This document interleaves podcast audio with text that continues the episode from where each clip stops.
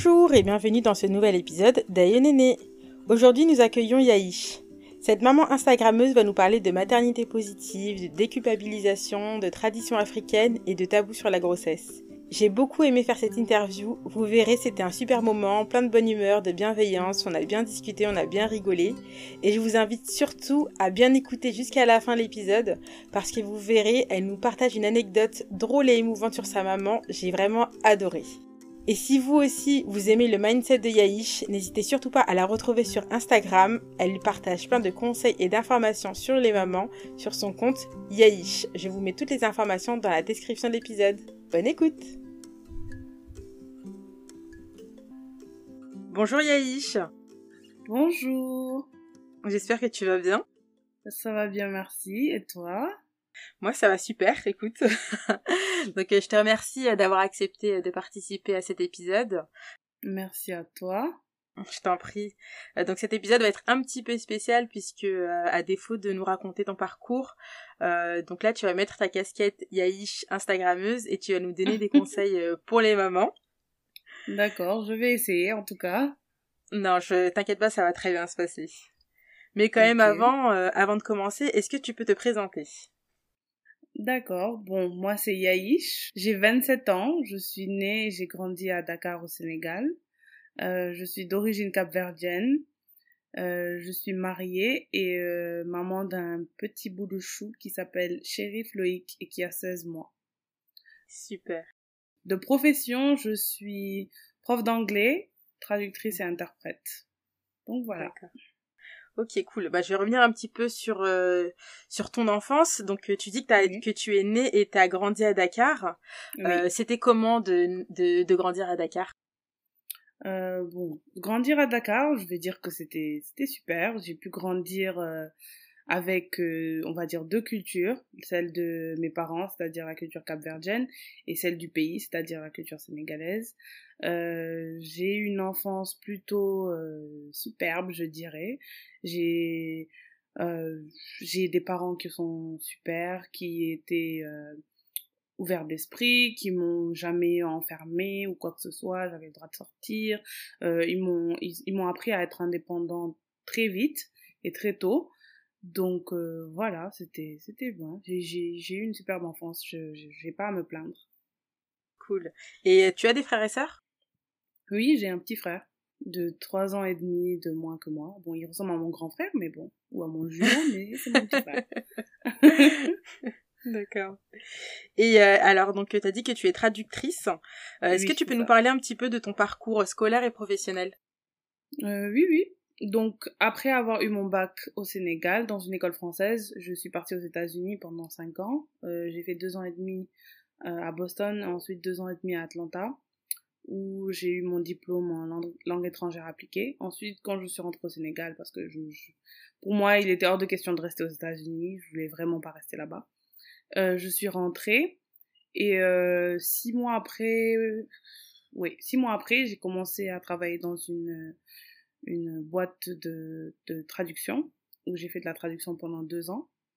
Et euh, c'est quand je suis tombée enceinte que j'ai décidé de parce que j'avais aussi un diplôme en pour euh, enseigner l'anglais en langue en deuxième langue. Donc c'est quand je, je suis tombée enceinte que j'ai dû quitter la boîte que je me suis orientée vers euh, l'enseignement et que j'adore d'ailleurs. D'accord. Et donc aujourd'hui tu enseignes euh, aussi l'anglais à des enfants? Oui, aux enfants c'est ça J'enseigne l'anglais aux enfants à partir de, normalement à partir de 5 ans, mais je fais quand même les 3-4 ans, j'en ai, j'en ai parfois. Ils sont aussi intéressants. Donc ça va être cool, super. Et euh, donc il y a peu, tu as lancé Yaïch, donc euh, c'est ton compte Instagram qui donne des conseils et des astuces aux mamans et aux papas. Euh, voilà, tu nous as dit que tu as un petit garçon de 16 mois. Mm-hmm. est-ce que c'est ça, en fait, c'est ta maternité qui t'a donné envie de mettre en place ce, ce projet? Oui, c'est exactement ça. C'est quand je suis tombée enceinte, euh, vu que je suis curieuse et vu que j'ai un peu vu comment était la maternité, comment était, comment, genre, la différence entre la maternité aux États-Unis, vu que j'y ai vécu pendant cinq ans, et la maternité au Sénégal. Et j'avais un peu envie de faire un, un métissage, quoi, un mix des deux pour moi, pour pour mon enfant, on va dire. Donc j'ai commencé à faire des recherches et je faisais des recherches de partout, quoi. Et euh, après, je me suis dit, c'est vraiment après avoir accouché que j'ai eu, j'ai eu deux amis qui n'ont pas d'enfants. Je, je leur parlais de la maternité, de tout ce qui est maman, éducation, tout ça, plein de choses, la parentalité positive. Et euh, elles me disaient, mais toi, tu de, elles me dit, elles m'ont dit, pardon, tu devrais ouvrir euh, une page Instagram où tu parleras de tout ça, tu pourras partager avec les gens. Et au début, j'étais pas trop Enfin, je me suis dit, ça doit être compliqué de faire tout ça. Mais bon, finalement, je me suis lancée et j'adore ça, franchement. C'est vrai, c'est vrai que c'est toujours un petit peu compliqué quand euh, tu as des, tu expliques en fait à des personnes qui n'ont pas forcément d'enfants parce que euh, on sait pas en fait quel est aussi leur rapport par rapport à la maternité et donc. Euh, Exactement, c'est très compliqué. Enfin, il y en a, elles vont, elles vont être réceptives, mais il y en a d'autres, je suis sûre que je les saule quoi. À un moment, elles vont Exactement. J'ai pas encore d'enfants, c'est bon à savoir. c'est ça. Voilà pourquoi il y a Yaïch en fait. Et franchement, il y a une satisfaction dans Yaïch, c'est quand il y a une personne qui n'a pas d'enfant qui me dit merci quoi d'écrire tous ces postes là parce que je suis pas je suis pas maman mais j'y pense quand même. Donc là pour moi, c'est encore plus satisfaisant et euh, ça me fait encore plus plaisir que quand c'est une maman mariée qui a des enfants qui me qui me remercient honnêtement. Ouais, je suis à 100% d'accord avec toi. Enfin, moi, c'est pareil, je, je mon fils fait partie de ma vie, donc je parle de lui. Et quand il y a mhm. des personnes qui n'ont pas d'enfants, je me dis, mais en fait, je dois les saouler. Je suis, je suis la, tu vois, la, maman qui parle tout le temps de son enfant. Et je me dis, en fait, c'est moi. Et, et au final, là, en montant le podcast, quand j'ai eu donc des personnes qui n'ont pas d'enfants qui m'ont dit, mais non, en fait, ce que tu fais, c'est bien, ça nous intéresse. Moi, je me suis dit, c'est cool. c'est ça. C'est ça, parce qu'au final, on sait pas vraiment. Donc, si la personne, ça l'intéresse ou pas, et le fait d'avoir ça, bah ouais, c'est comme toi, en fait, ça fait, ça donne vraiment une satisfaction. C'est ça, c'est une satisfaction parce que tu te dis, peut-être que la personne sur le coup, elle a pas envie d'en parler, mais si jamais c'est sur une plateforme, elle pourra retourner sur la plateforme au moment où elle sera prête à écouter tout ça, quoi. Au moment où ce sera son tour, elle ira sur cette plateforme et elle verra toutes ces choses-là qui seront là disponibles sur le tas, comme ça. clairement. Et, euh, et donc alors, euh, là tu as mis ta casquette Yaïch. Euh, comme je mhm. l'ai dit au tout début de, de cet épisode, donc il est un petit peu spécial, tout mhm. simplement parce que plutôt que de nous faire partager ton parcours de maman, là ça va être plutôt être ta casquette de femme, de mère, qui va donner des conseils et des astuces à d'autres mamans euh, pour nous aider en fait dans le quotidien, pour nous aider à déculpabiliser parce que c'est vrai que c'est quand même un petit peu difficile au quotidien, même si on applique la maternité positive, on essaye de faire les choses et comment nous permettre en fait de pouvoir être des meilleures mamans au quotidien. Donc est-ce que tu as des conseils ou des astuces à nous donner aujourd'hui? Euh, oui, euh, pas de souci. Je peux vous donner des conseils et des astuces. Après, chacun fait comme il veut, hein, bien sûr. On ne juge personne. mais, euh, mais moi, les conseils que je donnerais, ils sont assez simples. Euh, le premier conseil que je pourrais donner aux mamans, c'est d'arrêter de se mettre la pression, en fait. C'est de se, toujours se dire dans un coin de sa tête, euh, je suis parfaite pour mon enfant, en fait. Je suis peut-être pas parfaite pour l'enfant d'autrui, je suis peut-être pas parfaite pour ma pour ma famille, je suis je suis peut-être pas une maman parfaite pour euh, mon conjoint, je suis mais pour mon enfant, je serai toujours une maman parfaite parce que ils ne nous jugent pas en fait, et on fait toujours de notre mieux en tant que maman. Donc il faut qu'on arrête de se mettre la pression euh, et que on vive les choses au jour le jour, qu'on qu'on essaye de décompresser un peu, parfois aussi de, de se donner du temps à soi-même et euh, voilà parce qu'on donne énormément de temps à nos enfants et on ne se rend pas compte en fait que notre bien-être euh, dépend de leur bien-être en fait quand, nous on est heureux, eux ils sont heureux. Quand on n'est pas bien, eux ils sont pas bien. J'ai une anecdote, moi je me rappelle quand je venais d'accoucher.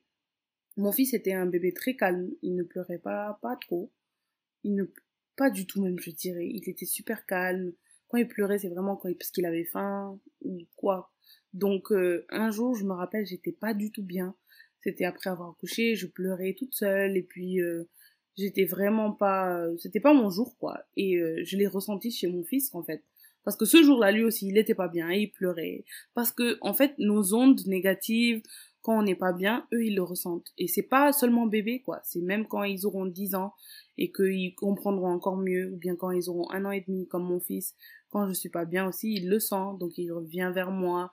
C'est des choses naturelles en fait. Et euh, voilà pourquoi on doit pas se mettre la pression D'accord, non, mais t'as totalement raison, et on le sait, mais c'est toujours difficile à appliquer en fait. Exactement, parce qu'on on le sait pour, le, pour les autres, mais on a besoin aussi qu'on nous, qu'on nous dise et qu'on nous le répète. Oui, on a besoin de, aussi de se le dire, de se le répéter. Ouais, même pas ouais. forcément que quelqu'un nous le dise, mais il faut le faire soi-même en fait. Faut même pas attendre que les autres nous le disent. C'est vrai. Ouais. Un autre conseil, ce serait d'être bienveillant avec son enfant. Euh, bienveillant dans le sens où euh, il faut toujours essayer de... Bien sûr, on veut toujours ce qui est de, de mieux pour son enfant, mais il faut toujours essayer de d'être euh, d'être là, de, de, de arrêter de croire les si je le porte trop, il va être gâté, si je je suis trop attentionnée, il va être gâté, il va il faut le poser sinon il va pleurer. Si jamais son enfant pleure, c'est parce qu'il a quelque chose. Donc si vous avez envie de le porter parce qu'il pleure, portez-le et n'essayez faut pas écouter les autres en fait. Parce que c'est vrai qu'il y a l'entourage se permet souvent de dire des choses ou de nous dire comment est-ce qu'on doit agir en tant que mère, alors qu'en fait, euh, on n'a pas forcément envie. Euh, si Ouais. on a envie de porter notre enfant, bah c'est pas grave s'il aime les bras, au final ça reste un bébé. Exactement. Il aime les bras, ça ne va pas l'affecter dans son futur, quoi. Il, s'il pleure, c'est qu'il a besoin de quelque chose. Un enfant ne pleure pas pour rien. Donc, euh, si on le prend, ben on le prend et puis c'est tout. Et après, euh, s'il s'habitue au bras, ben on le prend encore. Donc voilà. Et aussi, aussi une troisième chose, euh, ne pas avoir peur de demander pardon à son enfant. Je trouve que c'est très important et euh, surtout dans notre société africaine, euh, on, les parents ont du mal, on va dire. Les parents avaient du mal avec nous, mais on va essayer de ne pas avoir du mal avec nos enfants, de dire pardon pour les petites choses, hein, c'est-à-dire euh, par exemple, on ne- on on n'aime pas crier sur notre enfant, mais quand on le fait, après on le regrette. Si on le regrette, on reste pas dans notre coin à regretter, on va juste vers l'enfant et on lui dit excuse-moi, j'aurais pas dû, maman elle a crié parce que, parce que, parce que, et puis c'est tout, et on passe à autre chose. Mais l'enfant va savoir euh, que on a, on, on, on, les sentiments, les sentiments que l'enfant a, on, ils sont importants pour nous en fait. Ce qu'il ressent, c'est important pour nous. Donc si on lui a crié dessus et qu'après il pleure parce qu'il est triste parce qu'on l'a crié dessus, on devrait pouvoir lui demander pardon. C'est très important, je trouve. Et c'est pas seulement pour les enfants, pour les bébés, quoi. C'est même, même quand ils ont, ils sont ados et qu'on a fait quelque chose qu'on regrette, on devrait pouvoir leur dire euh, pardon, je pense. C'est en fait se mettre à la hauteur, à leur hauteur et les, enfin les considérer comme nos égaux. Exactement. Même petit. Moi, j'ai une, petite- une petite anecdote, c'est que euh, quand j'étais plus jeune, euh, une fois, donc euh, mon père m'avait grondé très très fortement pour une bêtise que je n'avais pas fait. Et au fil du temps, il s'est rendu compte en fait que c'était pas moi. Et Mhm. euh, au lieu de me demander pardon, il m'a Mhm. donné de l'argent. Il m'a Oui, dit tiens, il m'avait donné 5 euros et il m'a dit voilà, va t'acheter des bonbons. Eh ben oui, c'est exactement de cette façon qu'on achète euh, beaucoup de d'enfants. Mais même, par exemple, on va dire un parent absent, en Afrique, la plupart du temps, quand le papa est absent et qu'il travaille beaucoup ou bien il voyage beaucoup, ben quand il rentre, soit il nous donne de l'argent, soit il nous donne des cadeaux, quoi. Et il pense ça. que ça peut compenser le fait, ça peut compenser son absence. Alors que c'est pas le cas. Ouais, parce qu'on le, on ressent ces choses-là. Bah oui, clairement. Et moi, sur le coup, j'avais pas compris en fait. Mhm. Et euh, j'ai demandé à ma mère, je lui ai dit, mais pourquoi est-ce qu'il m'a donné de l'argent? Elle m'a dit, mais c'est à cause de la dernière fois quand il t'a grondé. euh. et là, en fait, je me suis dit, ah, donc il regrette, il Oui, culpabilise. il regrette, mais il viendra jamais me dire qu'il regrette. C'est ça. C'est ça, ça, et on au a final, beaucoup de fierté. Enfin, oui, nos clairement. parents ont beaucoup de fierté, on va dire. Peut-être que notre génération, on essaiera de changer les choses, mais ou pas, hein, mais mais voilà. Je trouve que c'est important, en tout cas, de demander pardon à son enfant, parce que ça prouve, déjà, ça montre qu'on a de de l'empathie et et ça nous apprend, à ça apprend à nos enfants à être empathiques. On dit empathique ou moi, mon français là. Oui, empathique. Ok. À être empathique. Parce que pour moi, c'est super important. Pour moi, genre, mon, mon goal ultime dans la vie, c'est que mon enfant soit, soit empathique envers les autres. Parce que je pense que c'est, la meilleure chose qu'on puisse donner à un enfant, en fait. C'est euh, ressentir, on va dire, a- avoir la, la, la, possibilité de ressentir quand quelqu'un est mal, quand quelqu'un ne va pas bien, quand une personne est joyeuse, quand une personne, voilà, c'est très important. Et de nos jours, de moins en moins d'enfants arrivent à être euh, empathiques à cause des écrans, en fait. Parce qu'ils passent leur vie devant les écrans. Et ça, c'était euh, le quatrième conseil que tu voulais donner? Oui, voilà, c'est le quatrième conseil que je veux donner, en fait. Parce que, en fait, les, les, les, les parents ne s'en rendent pas compte, mais quand les enfants sont devant un écran, ils, ils, ils n'ont qu'une communication, en fait. Ils sont devant l'écran, ils regardent l'écran. Peut-être Dora va te demander, euh, elle est où la carte, mais tu peux lui, tu vas lui répondre, mais voilà, Dora, elle sait pas que tu lui réponds. C'est pas comme si tu étais en train d'avoir une conversation avec elle. Et euh, plus ils passent de temps devant les écrans, et moins ils arrivent à reconnaître les émotions humaines, on va dire. Parce que moins ils passent de temps avec les humains, on va dire. Et euh, pour moi, c'est pour ça que c'est la, raison, la première raison pour laquelle je suis pas d'accord pour trop d'écran pour les enfants comme toutes ces règles-là, pas d'écran avant trois ans, etc., etc. C'est la principale raison. C'est, je parle même pas de, tout ce qui est, euh, ça fait mal aux yeux, euh, c'est pas bon pour le cerveau, tout ça, tout ça. Mais c'est juste que ça, ça, ça, ça, ça déconnecte l'enfant avec le, le monde réel, en fait aujourd'hui. En fait, euh, les interactions humaines, elles sont Exactement. énormément diminuées par rapport à avant. Exactement. Alors qu'on a besoin de ça pour, survivre. Oui, clairement. Et c'est intéressant ce que tu dis parce que mhm. on nous dit souvent euh, euh, non, ne mettez pas les enfants devant les devant les écrans, pas d'écran avant trois ans, c'est pas bon, ça les transforme en zombies. Mais moi, on m'a dit ça, on m'a dit que ça le transforme en zombie, il est hypnotisé par la télé. Mais on m'a jamais mhm. dit en fait les conséquences au niveau de sa sociabilité. Exactement. Alors que c'est le, c'est là où il y a les plus grosses conséquences, justement. C'est, c'est, c'est l'enfant n'est plus sociable, en fait. L'enfant, il veut juste rester devant la télé, regarder la télé, ou bien les jeux vidéo, ça dépend après. Mais la télé, la télé, la télé, quoi. Ou bien les écrans, bien les tablettes. Maintenant, c'est les tablettes et les, et les téléphones, bien sûr. Même mon fils, hein, il est, il est attiré par ça. Mais après, il faut pas interdire dans le sens où euh, les faire avoir peur, genre il faut pas les traumatiser, quoi, mais il faut juste diminuer les interactions avec euh, les écrans. Il faut les, il faut les diminuer. Il faut pas que ce soit une habitude. Il faut pas qu'ils passent une heure de temps devant la télé. C'est pas normal de passer une heure de temps devant la télé. Alors qu'il y a des enfants qui passent une après-midi devant la télé. Donc imagine. Après, c'est dur, hein. honnêtement, c'est très dur hein, de devoir occuper un enfant. C'est super dur, ça, je, je n'en disconviens pas.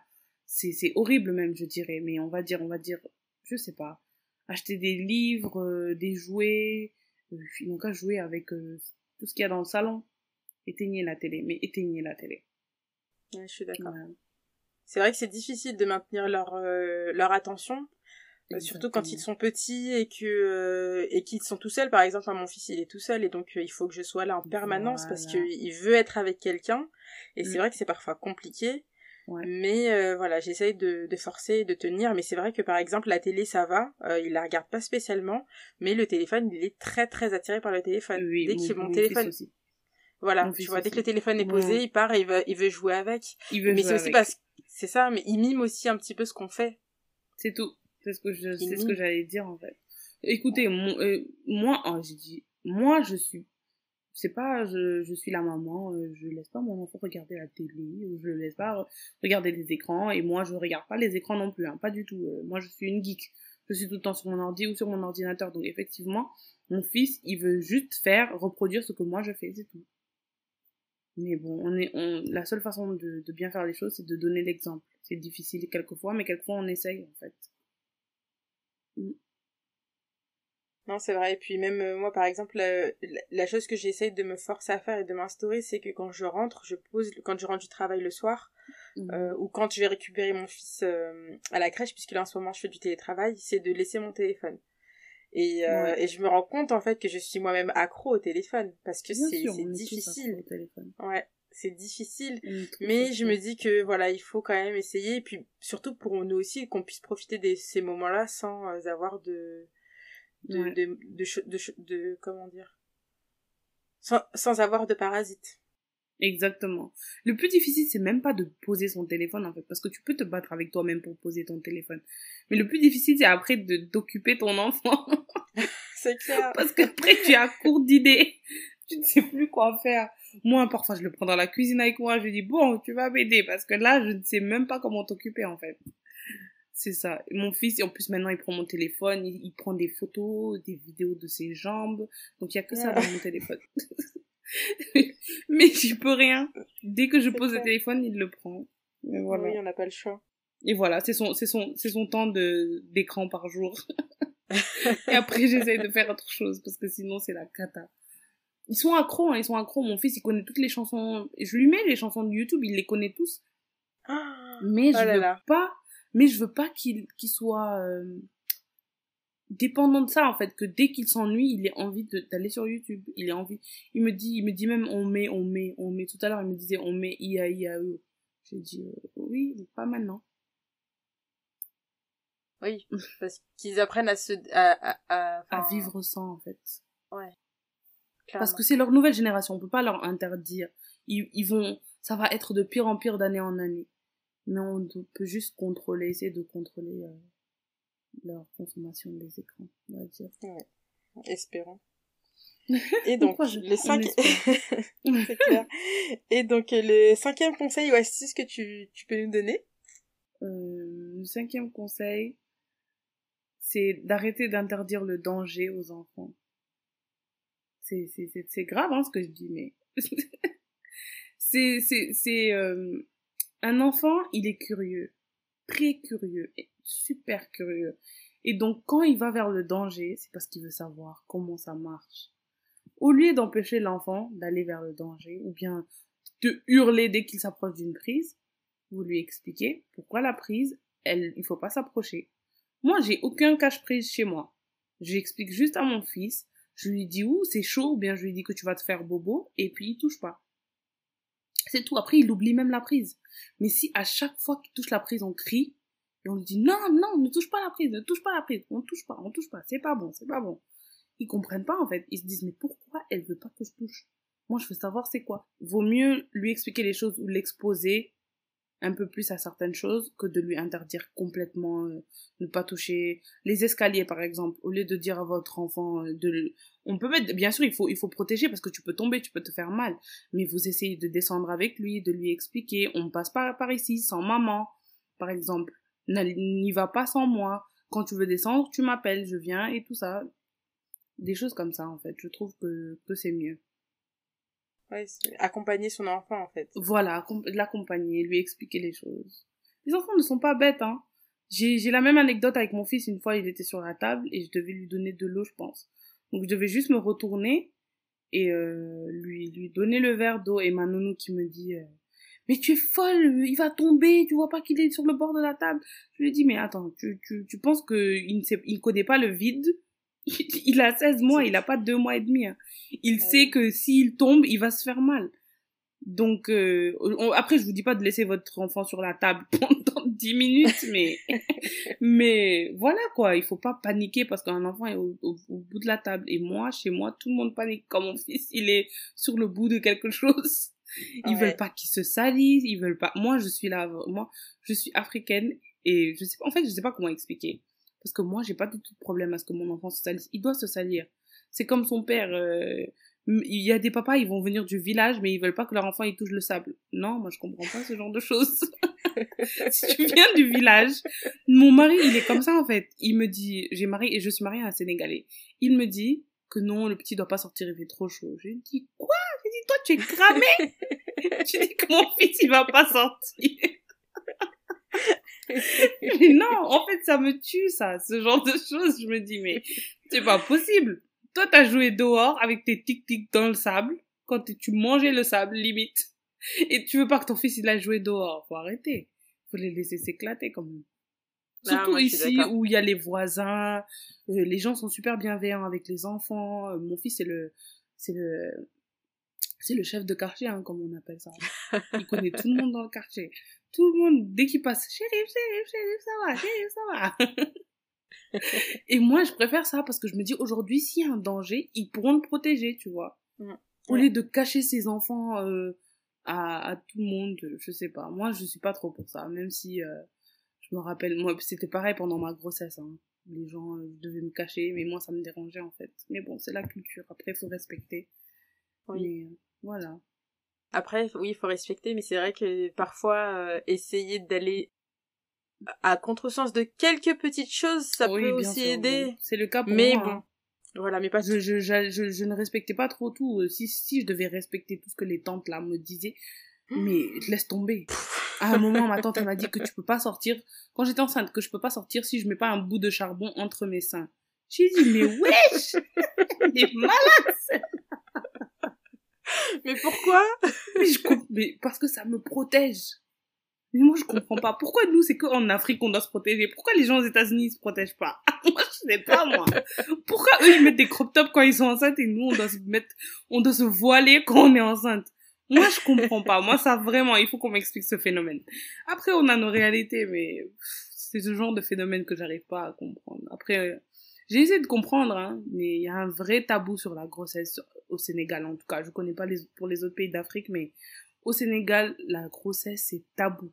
Tu as limite l'impression que tu es en train de faire quelque chose de mauvais quand en étant enceinte. Moi, honnêtement, c'est l'impression que j'avais. Et je l'ai même mentionné à mon gynéco et il m'a dit, euh, parce que je lui ai dit, mais moi, je vais faire des recherches, hein. Je sais pas, mais il faut que je fasse des recherches. Je sais pas, euh, faire euh, des interviews, demander aux gens. Parce que même quand je rentrais chez le gynéco, j'avais tous les regards sur moi. Je me suis dit, mes copines, toi et moi, si on est là, soit on est enceinte, soit on vient pour une visite, soit, je sais pas, mais je comprends pas, en fait. Pourquoi tu me regardes comme si je, je, je viens de commettre un crime? On doit, euh, bon, voilà, quoi. Mais il m'a dit que les recherches ont déjà été faites, en fait. Elles sont, elles, existent déjà. Mais je me suis dit, donc, ça veut dire que c'est vraiment sérieux. Mais, euh, au Sénégal, honnêtement, il y a vraiment un tabou sur la grossesse. C'est dingue. Oui, c'est vrai. hein. Enfin, euh, Ouais. enfin, c'est ouais, c'est très ancré dans la culture. hein. On te demande Mhm, de te mhm. cacher systématiquement pour tout rien, de ne pas. C'est vrai que il faut se protéger les trois premiers mois et ne pas annoncer la grossesse. Oui, ça, Mais oui. après, mais voilà. ça, c'est compréhensible. Il y a des raisons scientifiques pour ça. Bien sûr. Parce qu'il peut y avoir, il peut y avoir un accident, mais, mais de là à se cacher pendant neuf mois, il y a des go, tu les vois, le lendemain, tu les revois, dix, un an après, euh, elles ont deux, deux gosses. Tu te dis, mais attends, c'est pas quoi J'ai pas compris. J'ai pas vu qu'elle était pas- enceinte. Mais oui, et comment, comment, comment c'est arrivé, en fait? Alors que pour moi, c'est tellement magnifique. Genre, c'est tellement, j'ai- j'aime tellement voir les femmes enceintes et tu n'en vois jamais, en fait. Même si tu les vois, tu dois pas le mentionner. Tu vois ce que je veux dire? Genre, tu vas voir une femme enceinte, euh, tu dois pas lui dire, ah, t'es enceinte, mais sinon, Non, c'est vrai, c'est vrai. Et même moi, c'est quelque chose que j'ai remarqué quand j'étais enceinte et que j'allais voir de la famille. Mhm. Euh, et donc en fait, bah, je j'a- j'annonçais pas que j'étais enceinte, même si au bout d'un moment ça se voyait très sûr. très bien. Mais et, et tout le monde ne venait pas me dire ah bah t'es enceinte. Donc je me disais j'en par parle, j'en parle pas, j'en parle, j'en parle pas. Exactement. Comme, par exemple, je suis sûre en France, quand, quand tu es avec tes copines, oh, félicitations, t'es trop mignonne, blablabla, yeah, ici, ici, on te félicite pas avant, pas, on te félicite même pas quand t'as accouché, on te félicite le jour du baptême. Huit jours plus tard. Exactement. Exactement. C'est dingue. Ah, comme quoi ouais ben non mais après ça il y a, il y a les réalités. euh, Ouais. Mais je préfère en rire, parce que on coutumes. va dire que, voilà, il y a des coutumes. euh, C'est clair. ouais, C'est comme ça. Et donc, alors là, je vais te poser une question qui est récurrente euh, à toutes les personnes euh, qui passent par le podcast. Euh, est-ce que tu peux me dire quand est-ce que tu t'es sentie devenir mère?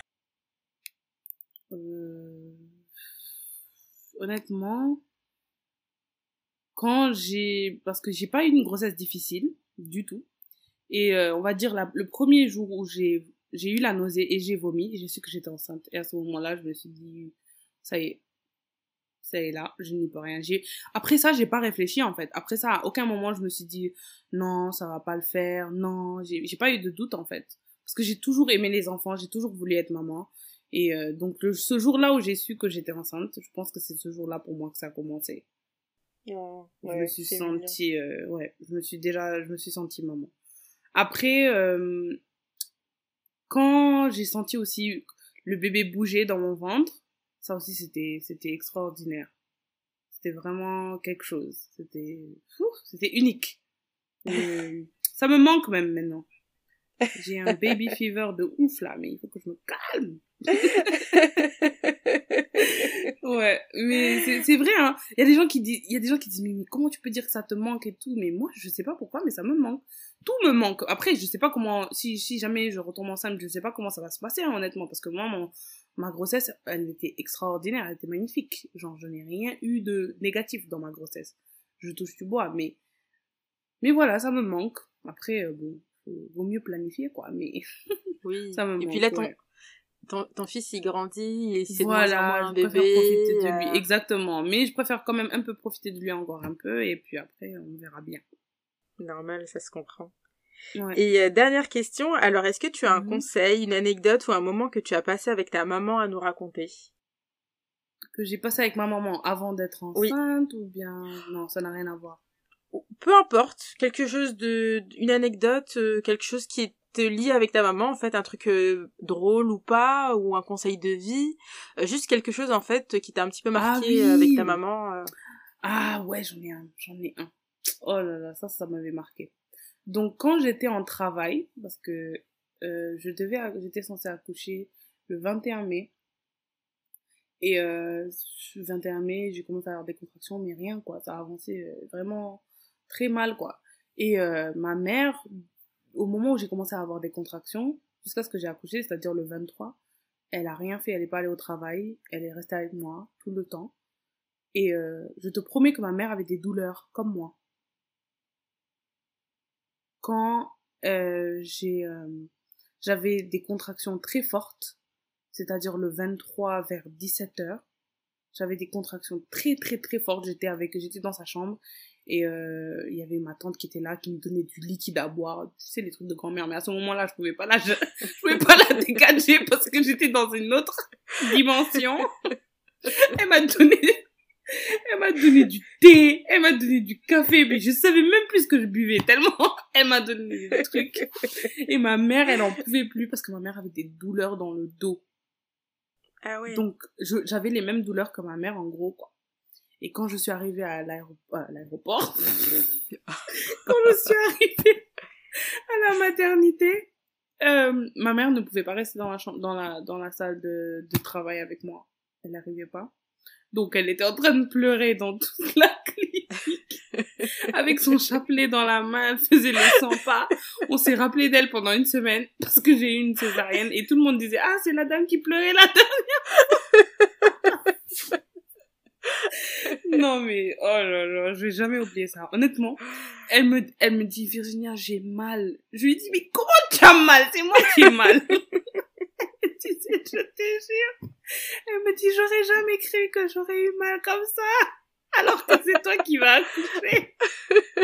non, mais ça, ça prouve vraiment le lien maternel, c'est autre chose, quoi. Honnêtement, ça, c'était un truc qui m'avait choqué. Ça, ouais. Bah, ouais, c'est très particulier, mais c'est bien, c'est que oui, ils avaient une vraie connexion. Ouais, on a vraiment, et elle a une connexion avec mon fils. Elle me remercie jusqu'à présent, hein. Elle va m'envoyer des messages, oh. je te remercie de m'avoir donné. C'est son, c'est son premier petit-fils, c'est compréhensible.